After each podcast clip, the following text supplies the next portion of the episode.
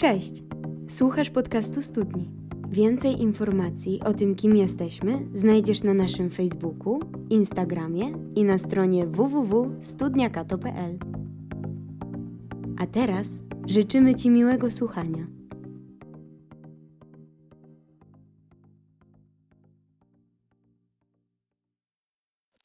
Słuchajcie, wyobraźcie sobie e, kobietę, dorosłą kobietę, która ma dziecko i właśnie ma zamiar z tym dzieckiem wyjść e, na spacer. Dziecko bawi się dwuzłotówką, bawi się monetą i nagle w niewyjaśnionych okolicznościach albo wyjaśnionych połyka tą monetę i zaczyna się dusić. Zaczyna sinieć, jest już purpurowy, traci oddech i ta kobieta biegnie, żeby to dziecko ratować. I tak, to byłby ten, to byłby te, to, to dobre rozwiązanie, ale nie. Ta kobieta ucieka do szafy w przypływie paniki. Czy możecie to sobie wyobrazić?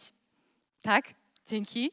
E, na szczęście jest sąsiadka, świadoma sąsiadka, która przybiega, bierze tego chłopaka do góry nogami, strzepuje i moneta wypada. Dziecko żyje, dziecko żyje do teraz i ma się dobrze. Y, Tą kobietą nie jestem ja, ale jest moja babcia. Yy, uwielbiam tą anegdotkę. Jakbym miała powiedzieć, to jest historia, która zawsze co roku na święta się pojawia e, i sobie gdzieś ją wspominamy, bo jest po prostu śmieszna. E, no i mówią, że ja mam po niej geny, że trochę się tak zachowuję jak ona. Liczę, że nie uciekłabym do szafy, gdyby się pojawiły takie okoliczności. Jeśli jednak ucieknę do szafy, to wiem, że jest Kuba i y, ogarnie to wszystko. Y, tak, to, taki, to taka historia na rozluźnienie.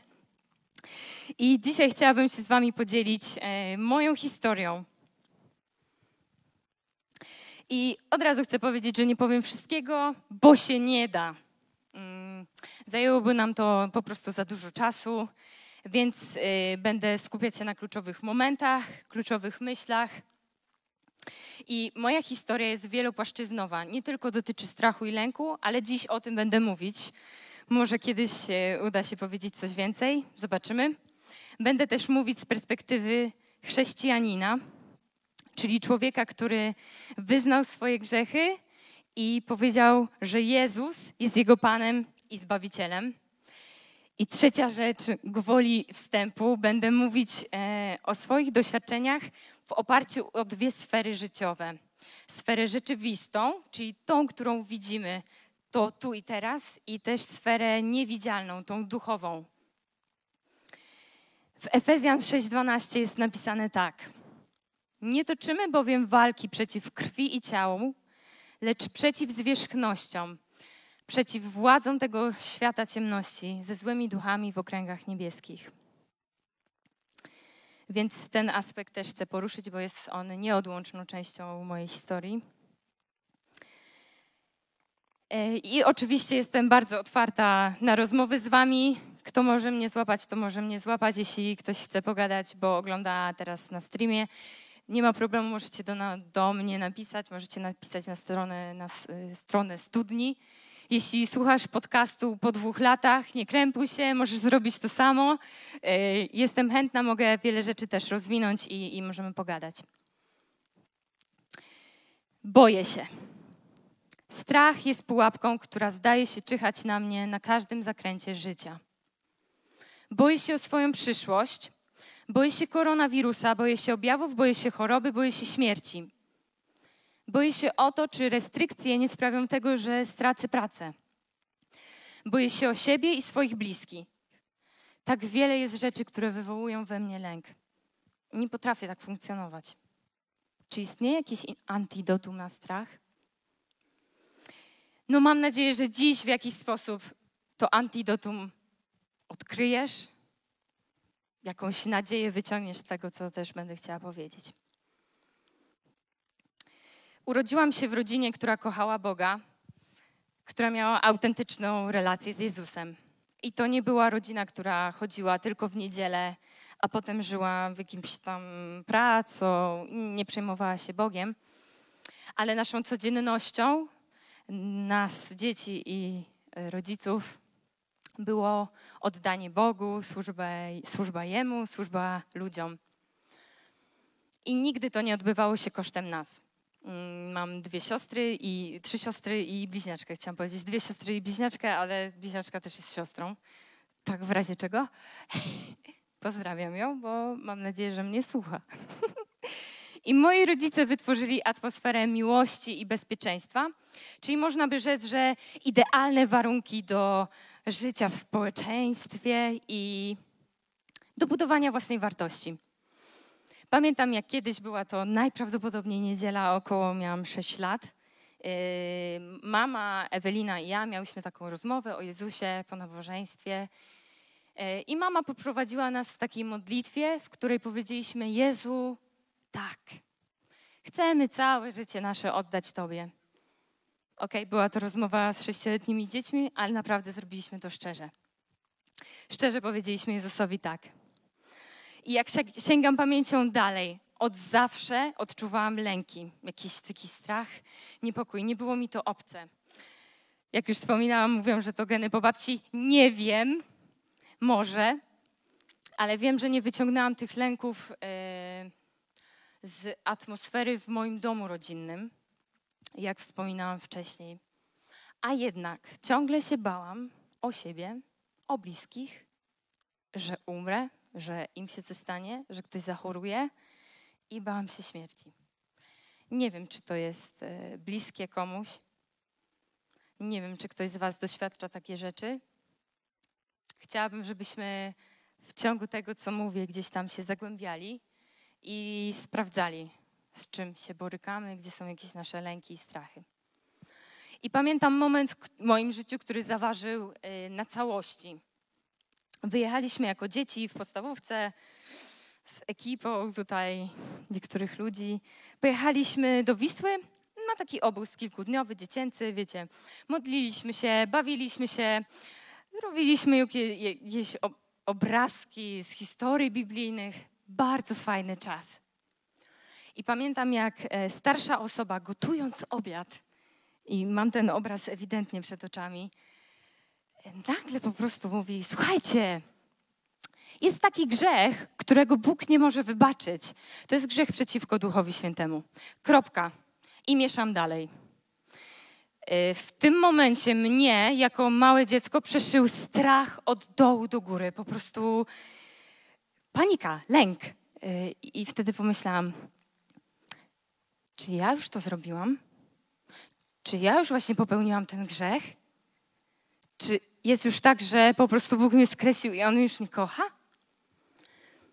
I najgorsze w tym wszystkim było to, że ja w to uwierzyłam, w to kłamstwo. Teraz już wiem, że kłamstwo. Wtedy jeszcze nie wiedziałam. W Ewangelii Jana czytamy tak. Diabeł od początku był mor- mordercą i nie wytrwał w prawdzie, ponieważ w nim nie ma prawdy. Kiedy kłamie, przemawia własnym językiem, gdyż jest kłamcą, a nawet ojcem kłamstwa. I ja uwierzyłam w to kłamstwo, które weszło do mojej głowy i po prostu zaczęłam z nim żyć. Zaczęła się pogłębiać. Było tak, że mój tata raz do roku wyjeżdżał na miesiąc do Francji yy, i w, pewnych, w pewnym roku po prostu miał jakąś kontuzję kolana, nie mógł jechać. Więc pojechała moja mama, a z moją mamą mam bardzo bliską więź. Yy, I pamiętam, jak pewnego wieczoru tata mówi, ja się pytam, jak ta mama? Yy, No, nie mogłem się z nią skontaktować. Nie wiem, może jutro spróbujemy. I wtedy panika. Okej, musiało coś jej się stać, nie ma jej, może już nie wróci. Ale nie powiedziałam tego na głos, po prostu zostawiłam to w sobie i w tym przerażeniu spałam i czekałam do następnego telefonu. Pamiętam, jak małe dziecko siedziałam na fotelu w dużym pokoju i była mama, była Ewelina, a ja po prostu z tego strachu, z tej takiej paniki nie potrafiłam się uspokoić. Moje serce waliło, myślałam, że umieram, że się już duszę. I te wszystkie emocje wychodziły ze mnie i one próbowały jakoś mnie uspokoić. I potem zaczęły pojawiać się niekontrolowane myśli. Żyłam cały czas w tym strachu i nagle jakaś myśl, jakieś przekleństwo. Nie wiadomo skąd. I ja pomyślałam, ojej, to chyba w ogóle ode mnie. I one jak echo we mnie ciągle uderzały.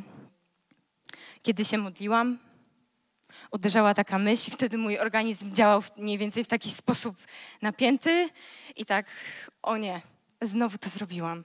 Znowu popełniłam ten grzech. Nie ma dla mnie szans, nie ma dla mnie nadziei.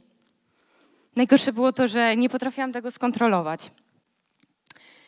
E, To po prostu się pojawiało. I to doprowadzało mnie do stanów depresyjnych. To nie była depresja, ale to były ewidentnie stany depresyjne. Nie jadłam, miałam wiele problemów. Kiedy Twój cel, dla którego żyjesz, jest Ci zebrany, moim celem było życie dla Boga od zawsze. Przestajesz widzieć sens. I do mnie dochodziło, że Bóg już mnie skreślił. On już nie może mnie kochać. Więc idę do piekła. Koniec historii.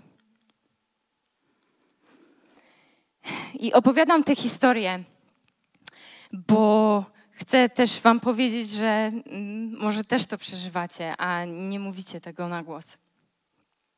Jedni to przechodzą bardziej, jedni czują bardziej, drudzy w ogóle. O czym ty gadasz? Okej. E, Ale ja uwierzyłam, że jestem jedyną osobą, która z tym się boryka. I dodatkowo jeszcze tego nie mówiłam na głos nikomu. Bo bałam się, że ktoś przyjdzie i powie mi, tak, to prawda. Bóg już cię nie kocha. A ja jeszcze miałam taką odrobinkę nadziei, a może jednak. Więc po prostu nie chciałam tego mówić na głos i mówię, przemilczę, może minie. I to była huśtawka. Raz było tak, a raz było świetnie. Nie mogę powiedzieć, że nie. Raz były takie momenty, kiedy a, Bóg mnie tak dotykał. To były takie momenty pokoju i ciszy. Otwierałam Biblię i po prostu werset się rzucał i mówił o miłości do mnie. I za chwilę potem jakaś myśl i znowu to uczucie i, znowu ten stan. Potem znowu to. Nawet pamiętam modlitwę, jak mówiłam. Nawet jeśli Ty, Boże, ze mnie zrezygnowałeś, to ja nie mogę z Ciebie zrezygnować. I to było takie małe dziewczęce, po prostu taka szczera modlitwa, szukająca gdziekolwiek ratunku i nadziei. O samobójstwie nie myślałam. Ten aspekt ewidentnie mnie nie dotyczył. Chyba brakło mi nawet odwagi, żeby o tym myśleć. I w tym czasie też z moją przyjaciółką robiłyśmy taką szkołę. Akademia Zdobywców się nazywa. E, I Bóg tam po prostu tak pięknie działał. Mówił do mnie słowem proroczym. Słowem proroczym, czyli słowo prorocze oznacza przewidzenie czegoś, prognozę wypowiedzianą przez Boga za pośrednictwem ludzi. I on mówił wprost do mojego serca, a ja wciąż nie mogłam tego przyjąć. Wciąż byłam na tej huśtawce pomiędzy. I pod koniec lat nastoletnich, tak bym powiedziała, nauczyłam się po prostu z tym żyć. Raz tak, raz tak. Pada myśl, ja mówię, nie, wierzę, że to się nie wydarzyło, idziemy dalej. I może to jest śmieszne, ale ja naprawdę tak robiłam. Coś się działo, a ja próbowałam, nie, Mm-mm. jest dobrze. Może kwestia oszukiwania siebie, już nie wiedziałam nawet, co robić, więc może, może i tak. Niestety to nie znikło na zawsze. I teraz chciałabym się z Wami podzielić sposobami, które odkryłam w tamtym czasie. Powiedzmy w tych takich latach bardzo młodych. Żeby nie było, dalej się czuję młodo. I... E, Pierwsza taka rzecz to są takie trzy moje sposoby, które zawsze robię.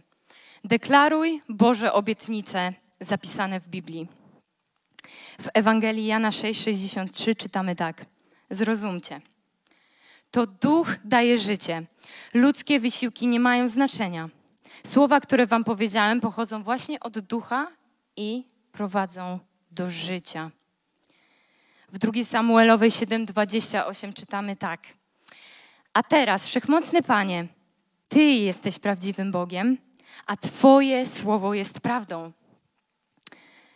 Słowo Boże jest prawdą. Słowo Boże prowadzi do życia, do tego, żeby żyć, wziąć pełen pokoju oddech, żeby żyć w wolności od strachu i lęku. Sporą część swojego chrześcijańskiego życia budowałam na fundamencie emocjonalnym. I żebyście mnie źle nie zrozumieli, emocje są dobre, Bóg je stworzył i są nieodłączną częścią naszego życia. Ale grunt, na którym budowałam, był bardzo niepewny. Był totalnie niestabilny. E, I to był gdzieś początek naszej relacji z Kubą. E, I on swoim podejściem do Biblii, do, do chrześcijaństwa zaczął trząść moim życiem bardzo w posadach. I z biegiem czasu jestem bardzo mu za to wdzięczna, bo zaczęłam budować, moje mury się zburzyły. I na nowo zaczęłam budować, opierając się o Słowo Boże. O to, kim jest Bóg, o to, kim ja jestem dzięki temu, co On zrobił, o to, jaki On jest i o to, jakie są Jego Boże obietnice, jakie są Jego obietnice, które do nas powiedział, których możemy się trzymać. Więc przestałam opierać się na tym, co jest bardzo zmienne, a budowałam na stabilnym, trwałym gruncie. Mój pokój w domu rodzinnym, nie każdy miał szansę go zobaczyć, był wyplakatowany. Po prostu drukowałam wersety, namiętnie to robiłam i był cały. Wszystkie ściany były w wersetach, na firance był werset. Wstawałam rano, wstawałam rano i czytałam ten werset i mówię, okej, okay, wierzę. Czasami wstawałam i mówię: Dziś jest mi ciężko, ale biorę to na rozum. I tak po prostu uczyłam się żyć. Drugi sposób. Wyznawaj imię Jezusa na głos. W dziejach apostolskich w trzecim rozdziale od szóstego wersetu jest e, historia Piotra i Jana. Pewnego dnia Piotr i Jan szli do świątyni na popołudniową modlitwę o godzinie trzeciej.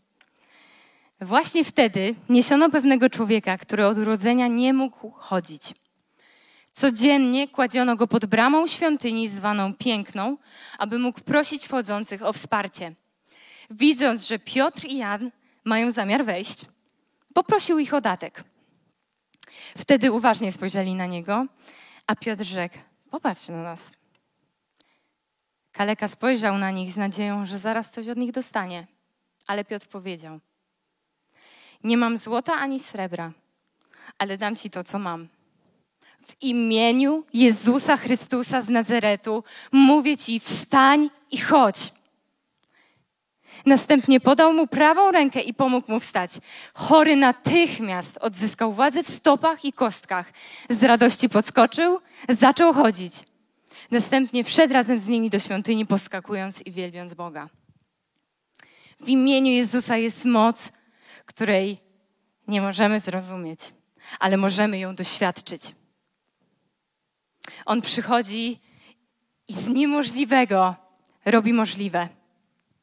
W imieniu Jezusa Chrystusa wstań. Bo jest po prostu piękne.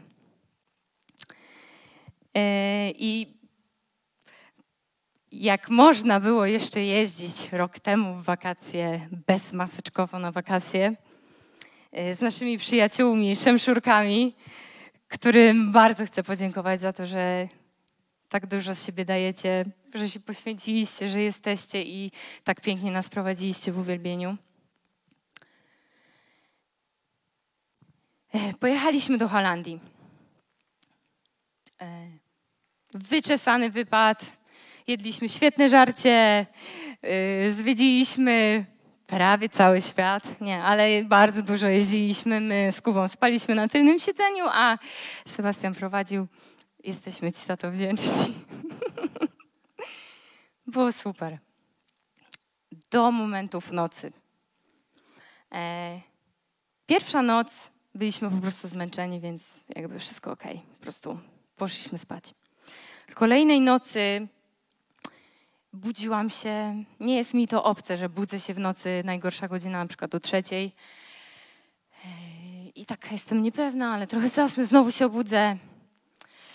I wstałam rano i patrzę, że drzwi do naszego pokoju są otwarte. I wtedy po prostu sobie pomyślałam, e, coś jest nie tak. I bardzo się zestresowałam. I kolejnej, trzeciej nocy było takie epicentrum. Położyliśmy się spać i około trzeciej, mm, o trzeciej, bo oczywiście sprawdziłam zegarek, obudził mnie nie do opisania strach.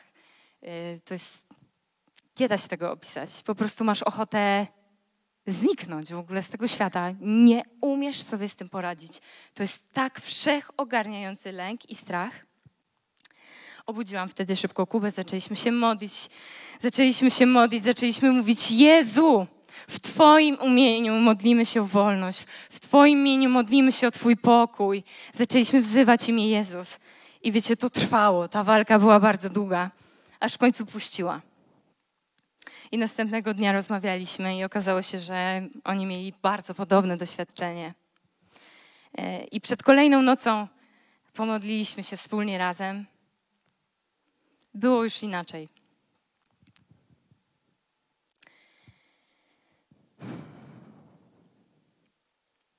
Naszym jedynym ratunkiem w tamtym momencie było imię Jezus. Żadne prośby, żadne błagania nic, jedynie autorytet imienia Jezus. Dlatego nie bójmy się go używać. I trzeci sposób. Po prostu uwielbiaj go. Będę błogosławił Pana w każdych okolicznościach. Będę błogosławił Pana, kiedy śmiertelnie się boję. Będę błogosławił Pana, kiedy straciłem właśnie pracę. Będę błogosławił Pana, kiedy jest koronawirus i nie umiem sobie z tym poradzić pieśń na Jego chwałę nie zejdzie z moich ust. To czytamy w Psalmie 34. I mogę w setkach wymieniać piosenki, które zmieniały atmosferę we mnie, w otoczeniu, sprowadzały taki Boży pokój, kiedy po prostu uwielbiałam Boga. Jedną z tych piosenek jest Throne Room, którą śpiewaliśmy. Oddaję Ci cześć, jesteś święty, święty, święty. To jest po prostu piękne. I to były te momenty, kiedy one przynosiły mi wolność. Tylko moje pianino wie, ile łez pochłonęło. Dobrze, że jeszcze gra. Cieszę się, niech gra długo. I wiele razy czułam, jak po prostu Bóg przychodzi, kiedy gram. Kładzie ręce na ramieniu i mówi: Co chcesz, abym ci uczynił? I ten jego głos jest tak tak piękny, że ja zazwyczaj już płaczę. I po prostu, no Pani Boże, to i to. I to wprowadzało wolność. I uwielbienie to jest postawa serca. Nie musisz śpiewać czysto, nie musisz grać. To chodzi o to, że idziesz drogą i mówisz: Boże, kocham Cię. Jesteś cudowny. To nawet jest rozmowa rozmowa z innym człowiekiem, to w jaki sposób ją prowadzisz. Uwielbienie jest wszędzie. I teraz przechodzimy już y, do trochę innej części. Przedstawiłam Wam bardziej taką sferę duchową, gdzieś tam takie przeżycia moje z dzieciństwa. Y, powiedziałam o tych sposobach. I teraz jesteśmy w czasie bardzo rzeczywistym, w czasie takim ziemskim, tu i teraz mniej więcej trzy lata temu, od tamtąd zacznę. E, w rok 2007 się przenieśmy. Kończę, 17. Kończę studia. Mam do zagrania dwa e, koncerty dyplomowe. Jest to ogromne obciążenie. E, pracuję, jestem świeżo upieczoną żoną, e, wolontaryjnie udzielamy się w kościele, w rodzinie pojawiają się jakieś trudności i problemy. bardzo intensywny sezon. I mój organizm po prostu zaczął wysiadać. I pamiętam, jak pewnej środy, już po prostu nie dałam rady. I dostałam ataku paniki. I to był pierwszy taki realny atak paniki, który zrozumiałam, że tak wygląda. Nigdy nie przeżyłam czegoś takiego. Po prostu leżałam na podłodze i krzyczałam, nie wiedząc, co robić. Nie wiedząc. Nie jesteś w stanie. Był Kuba, modliliśmy się, pamiętam, jak mnie trzymał. Ja już totalny dramat. I to trwało bardzo długo i po prostu Kuba mówi, dobra, wsadził mnie do auta, pojechaliśmy do pastora. To było bardzo późno. Jestem wdzięczna za to, że po prostu nas przyjął. Rozmawialiśmy, modliliśmy się i to zaczęło ustępować. Niestety ten atak e, otworzył drzwi na inne ataki i po prostu zaczęłam do, do, doświadczać paniki częściej niż rzadziej. No i minęły gdzieś dwa lata. Dwa lata, w których uczyliśmy się czasami powiedzieć nie. Mamy za dużo, nie dajemy rady fizycznie, ja nie daję rady fizycznie, ale nie do końca wychodziło. Jesteśmy w roku 2019. I aż sobie tak napisałam, kiedy o nim myślę, aż nie wierzę, że się wydarzył. I tak, nie wierzę. Po prostu mój organizm nie dał rady. W lutym postanowiliśmy, że rzucamy wszystkim i jedziemy w Bieszczady. Ale że w Bieszczadach są niedźwiedzie, to pojechaliśmy do Pragi. Na totalne odcięcie. Yy, pojechaliśmy tam, dojechaliśmy, nie wiem, koło popołudnia. Trochę pochodziliśmy po Pradze i w nocy, jak zwykle, około czwartej budzi mnie okropny ból. Wiem, że mówię, że cały czas jest jakiś okropny ból, ale tak było. Rzeczy, których nigdy nie doświadczałam. I znowu doświadczam bólu fizycznego, którego nie daję rady znieść. Jesteśmy za granicą. E, I tak y, ja mówię, no Kuba po prostu jest dramat. Dobrze, no to wzywamy karetkę. Przebadali mnie, powiedzieli, że najprawdopodobniej atak kolki nerkowej. Niestety nasz urlop się skrócił, następnego dnia po prostu musieliśmy wrócić. Diagnostyka, sprawdzanie, tak, problem z nerką. E, ale wyjazdy zaczęły być znowu niemożliwe znowu weszłam do kolejnej niewoli. Że po prostu boję się spać gdzieś. Jeśli to nie jest mój dom. W czerwcu ponownie dostałam ataku. Też nie byliśmy w stanie zbić tego bólu i też skończyło się pogotowiem. W czerwcu dowiedzieliśmy się o tym, że mój ukochany wujek e, jest w bardzo ciężkim stanie, ma nowotwór, którego już nie da się wyciąć. I to po prostu jest kwestia czasu, jak nam powiedziano. I ja wierzę w Boga, wierzę, że On czyni cuda. Ale w momencie, kiedy doświadczenie za doświadczeniem Ciebie dosięgają, to zaczynasz robić tak. Ciężko jest stać i mówić: Jedziesz, Joanna. Cytując moją ukochaną bajkę. Nie, kocham Króla Lwa. I potem była już lawina. Musiałam podjąć leczenie torbieli na jajniku, jak się okazało. W listopadzie wykryto u mnie guza w piersi. Miałam przewlekły ból głowy, który trwał ponad pół roku, więc miałam kolejne wizyty u neurologa. Musiałam robić rezonans magnetyczny, który mnie przerażał, bo mam objawy klaustrofobii. Jak ktoś mnie zamyka w czymś, to jest mi bardzo źle więc 40 minut musiałam przeżyć. Ale jeśli mam być szczera, to Bóg nigdy nie był bliżej. Kiedy ja jestem słaba, wtedy On jest mocny. W moich słabościach Jego moc się objawia. I On przychodzi wtedy, go kiedy go potrzebuje. I w tych wszystkich zakamarkach, w tych dołach, On po prostu był tak blisko. Nie zostawię cię, ani cię nie opuszczę. To jest jego obietnica. Po raz kolejny chwyciłam ją i mówię tak. wierze. Teraz chciałabym, żebyśmy się zagłębili w historię pewnego człowieka. Izraelem rządzi Ahab. Ahab jest królem niefajnym. W Biblii jest opisany jako ten, co czynił zło, złe rzeczy w oczach Pana, zło w oczach Pana.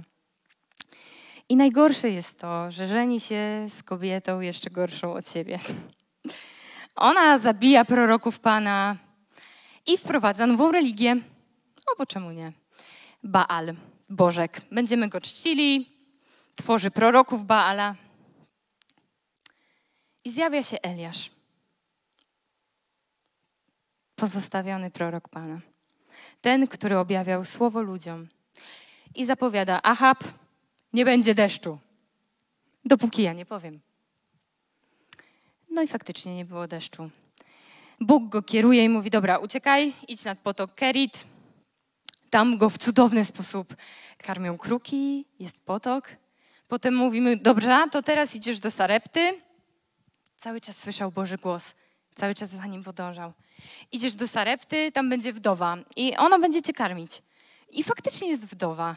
A ona mówi: Ale zjem tą mąkę i oliwę z moim synem i umrzemy, nie mam więcej. A on mówi: Nie bój się, prostu daj mi jedzenie. I ona mówi: Okej. I dzięki jej posłuszeństwu ta mąka i oliwa nigdy się nie skończyło, skończyła. To był cud. Potem jej syn przestaje nagle oddychać, umiera. I Eliasz mówi w imieniu Jezusa: Budzę cię do życia. I dziecko ożywa. I po pewnym czasie, żeby nie było za wygodnie, Bóg mówi: Eliasz, dobra, pora iść do Ahaba. Powiedz mu, że chciałbym już spuścić ten deszcz. No więc Eliasz konfrontuje się z Ahabem i mówi mu: Słuchaj, zrobimy sobie test. Twoi prorocy kontra ja. Kto pierwszy zrzuci, który Bóg pierwszy zrzuci, nie pierwszy, który Bóg w ogóle zrzuci ogień i strawi ofiarę na ołtarzu, ten prawdziwie jest Bogiem.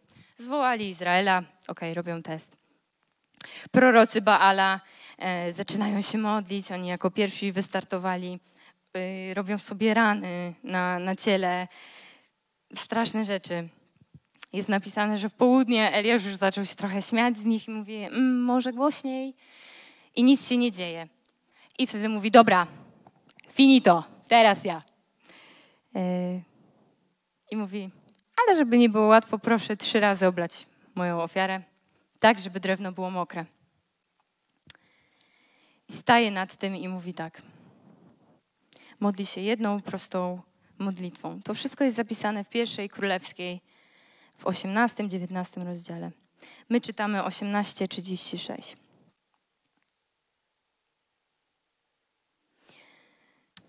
Panie Boże Abrahama, Izaaka, Izraela, niech się dziś okaże, że Ty jesteś Bogiem w Izraelu, a ja Twoim sługą, i że na Twoje słowo przygotowałem to wszystko.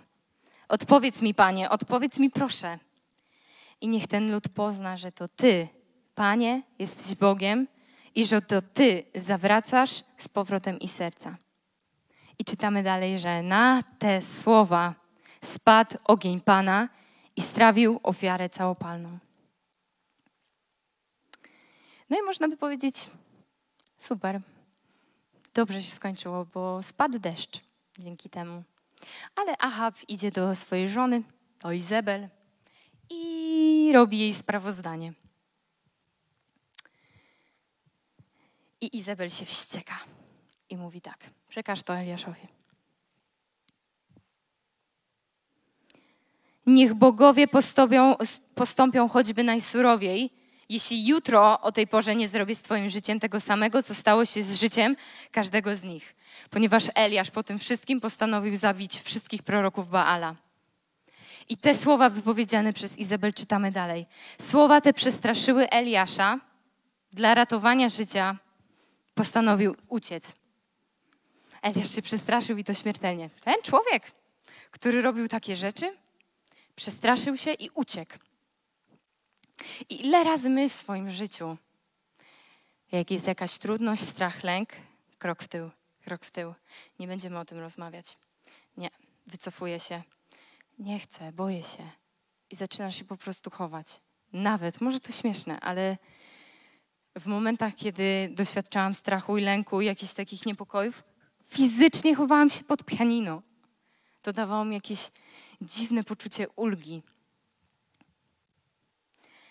I pojawia się jednak bardzo ważna rzecz, i to jest yy, meritum tego, co chcę powiedzieć. Czytamy ją w 19 rozdziale od 9 do 13. Tam wszedł do jaskini Eliasz, aby przenocować. Wtedy jednak doszło go słowo Pana. Co tu robisz, Eliaszu? Żarliwie obstawałem przy Panu, Bogu zastępów, odpowiedział. Dlatego, że Izraelici porzucili przymierze z Tobą, poburzyli Twoje ołtarze, wybili mieczem Twoich proroków i zostałem ja sam. Ale mnie także chcą pozbawić życia. Wówczas Eliasz usłyszał: Wyjdź i stań na górze przed Panem. A oto przechodził Pan. Przed Panem dął wiatr silny, porywisty, poruszał góry, odrywał kawałki skał. Lecz nie w tym wietrze był Pan. Powietrze zatrzęsła się ziemia, lecz nie w tym trzęsieniu był Pan. Następnie wystrzelił ogień, lecz nie w tym ogniu był Pan. Po ogniu zaległa cisza. Zaszemrał cichy szept. Co tu robisz, Eliaszu? Mówię, Boże, czemu ty szepczesz? Szepczę, bo jestem blisko. Szepczę, bo jestem tu. Jestem bardzo blisko. W Twojej jaskini, tam gdzie jesteś schowany. W najciemniejszym momencie życia Eliasza Bóg był najbliżej. Spotkanie z Bogiem, bliskie spotkanie z Bogiem zmienia totalnie wszystko. Jego obecność miażdży wszystko. Kocham to słowo, bo jest prawdą. Po prostu miażdży system. Strach i lęk przy Jego obecności nie mają prawa bytu. Po prostu nie mają. I dalej czytamy o tym, że Eliasz odważnie stanął w miejscu, do którego Bóg go stworzył, zaczął szerzyć słowo Pana, stawał odważnie, przekazywał je innym, dalej czynił cuda, by na końcu nie ujrzeć śmierci i zostać w niebo wzięty na ognistym rydwanie. Wow! I jestem wdzięczna Bogu za historię Eliasza, bo pokazuje mi to, że on nie był nad ludziem. Nie, on był taki jak my wszyscy. Było super. I nagle dosięga go strach i lęk. Bał się o swoje własne życie. Spotyka się twarzą w twarz z Bogiem, który jest blisko. I idzie dalej. To spotkanie go totalnie zmienia. Jedno spotkanie z żywym Bogiem, jedno Jego zdanie i wszystko wokół się zmienia. Powoli kończąc, w styczniu już tego roku postanowiliśmy pojechać do naszej przyjaciółki Ewy do Gdańska. E, ja próbowałam przełamać mój strach przed spaniem mnie w domu. Oczywiście noc przed wyjazdem dostałam ataku paniki, dusiłam się. No ale bilety kupione, jedziemy. I w tamtym momencie rozmawialiśmy bardzo dużo z Ewą i, i modliliśmy się. I poczułam, jak zaczyna coś się przesuwać we mnie. Ja mówię, okej, okay, dobra. Pod koniec stycznia mieliśmy spotkanie z liderami studni na których ja też powiedziałam dokładnie, co przeżywam, w jakim jestem etapie. I oni pomodlili się o mnie. I znowu poczułam, że coś się przekręca. I moment, w którym wszystko się zmieniło, to był dzień później. Wróciliśmy, to był poniedziałek. E, ja po prostu wieczorem z moim natłukiem myśli myłam naczynia. Nie wiem, czy wy też tak macie, ale jak myję naczynia, to myślę o wszystkim. I wtedy i wtedy ten cichy szept. Co tu robisz, córeczko? Co robisz w tym miejscu ukrycia? Co robisz w tym miejscu milczenia? Co robisz, że nawet ukrywasz się przede mną? Co ty tu robisz? I ono było bardzo realne. Już nie wiedziałam, czy woda się leje, czy moje łzy na te naczynia. Ale to spotkanie, to spotkanie po prostu mnie zmieniło.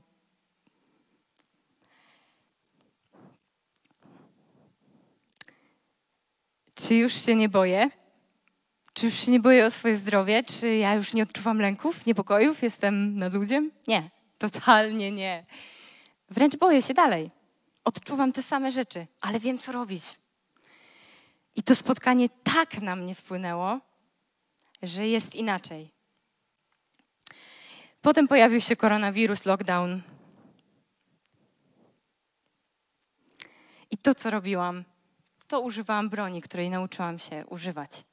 Uwielbiałam go, wyznawałam imię Jezus, czytałam Boże Słowo i mówiłam: Wierzę. Powiedziałeś, nie zostawisz mnie, to mnie nie zostawisz. To znaczy, że jesteś, po prostu. I podsumowując, chcę przeczytać taki werset, który też po prostu, no, mnie zmiażdżył. Przepraszam, że tak dużo razy to używam. W Hebrajczykach w drugim rozdziale, czternastym wersecie. Skoro Boże dzieci są ludźmi z krwi i kości, Jezus również przybrał ludzkie ciało, aby umierając na krzyżu pokonać diabła, który miał władzę nad śmiercią. W ten sposób wyzwolił tych, którzy przez całe życie byli zniewoleni strachem przed śmiercią. Całe życie w niewoli. Przeczytałam to i mówię, Boże, ja tak nie chcę. Całe życie w niewoli? Możesz całe życie żyć i się bać. I to nie jest tak, że nie pójdziesz do nieba. Ale co to jest za życie, którym bierzesz tylko tyle oddechu? Całe życie w niewoli. Ale co jest piękne, jest napisane: wyzwolił. On już to zrobił. On już wyzwolił mnie, wyzwolił Ciebie, wyzwolił każdego z nas, umierając na krzyżu. Przejął władzę nad śmiercią, przejął władzę nad strachem, nad wszystkim.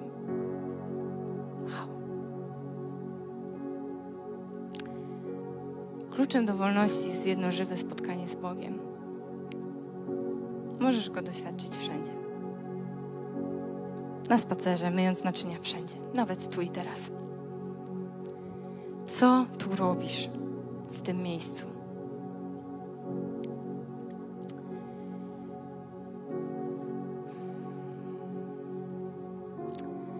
Najlepiej się myśli, jak się ma zamknięte oczy, więc zamknijmy na chwilę oczy i, i pomyślmy o, tych, o tym miejscu, w którym jesteś teraz. Jakie to jest miejsce? Czy właśnie ukrywasz się?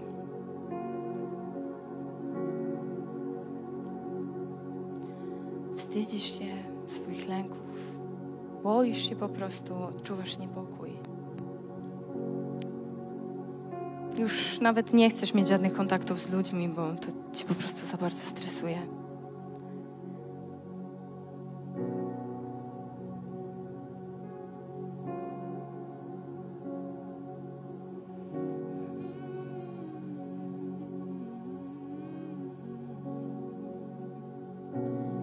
Jezu, dziękujemy Ci za to, co zrobiłeś na krzyżu. Umarłeś, bym ja mógł żyć. Poniosłeś śmierć, żebym mogła żyć. I nie chcę przeżyć mojego życia w niewoli. W niewoli tych wszystkich rzeczy, tych wszystkich bagaży zmartwień, trudności, niepokojów, ataków paniki i tego wszystkiego. Wyzwoliłeś nas już z tego. I w Twoim imieniu modlę się, abyś teraz zmieniał. Abyś przychodził i był bardzo blisko. I aby to bliskie spotkanie z Tobą zmieniło totalnie wszystko. I Boże, najpiękniejsze jest to, że kiedy Ty przychodzisz, to dajesz swój pokój, którego nie potrafimy zrozumieć. Ja go nie umiem zrozumieć. Ale chcę go przyjąć. Uwalniaj nas.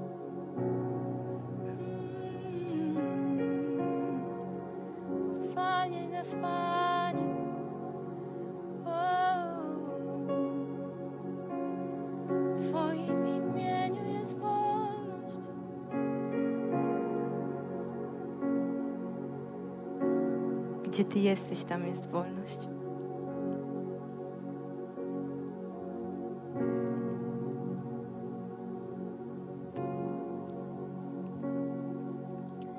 Będziemy teraz śpiewać piosenkę. Prostu pomyślmy o tym.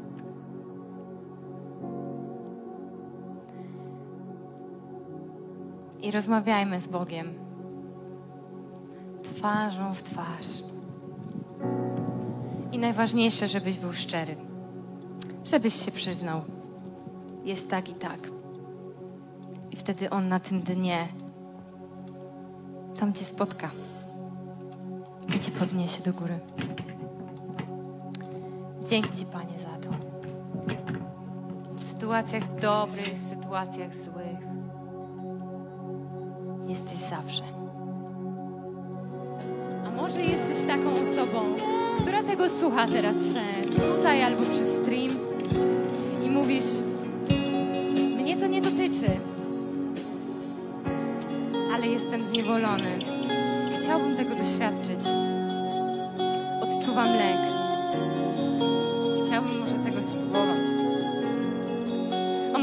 Życie gdzieś poniosło cię daleko. Znasz Boga, miałeś z Nim relację, ale trochę się zgubiłeś, uciekłeś.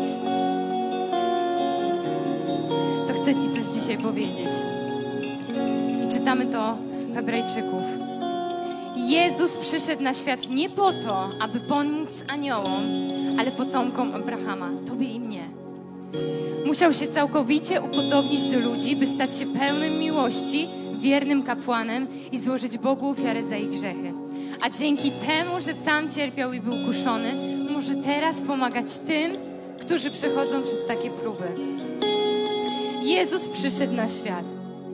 Wyrzekł się swojej boskości. Stał się dokładnie jak ty, jak ja. Stał się człowiekiem. Przeszedł dokładnie te same doświadczenia z wyjątkiem grzechu. Odczuł strach, odczuł śmiertelny lęk, odczuł samotność, odczuł wszystko. I odczuł to po to, by Ciebie i mnie zrozumieć. I jeszcze dalej. Nie tylko zrobił to, żeby to czuć. On poszedł dalej. On umarł na krzyżu za Ciebie i za mnie. Abym mogła, abyś mógł żyć w totalnej wolności. I wtedy będziesz mógł powiedzieć: Boże, mój tato, mój ojcze. Możesz powiedzieć: OK, to co mogę zrobić? Po prostu zawołaj do Boga. Tam, gdzie jesteś. Możesz to zrobić teraz, możesz to zrobić potem. Przyjdź do Niego i powiedz: Boże, no jest źle.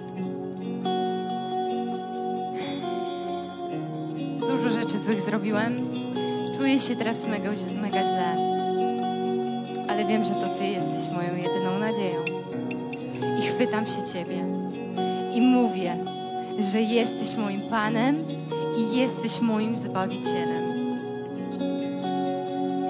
I jeśli modlisz się taką modlitwą, to proszę Cię, skontaktuj się z nami. Napisz do mnie prywatnie, napisz do mojego męża Kuby, napisz przez stronę studnia. Chcemy o tym wiedzieć, chcemy z Tobą o tym pogadać, o tej decyzji. Chcemy razem z Tobą być w tym.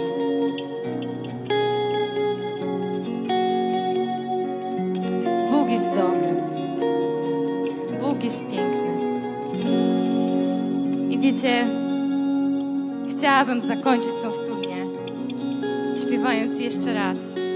Imię Jego ma moc. I to imię brzmi Jezus. To imię brzmi Jezus.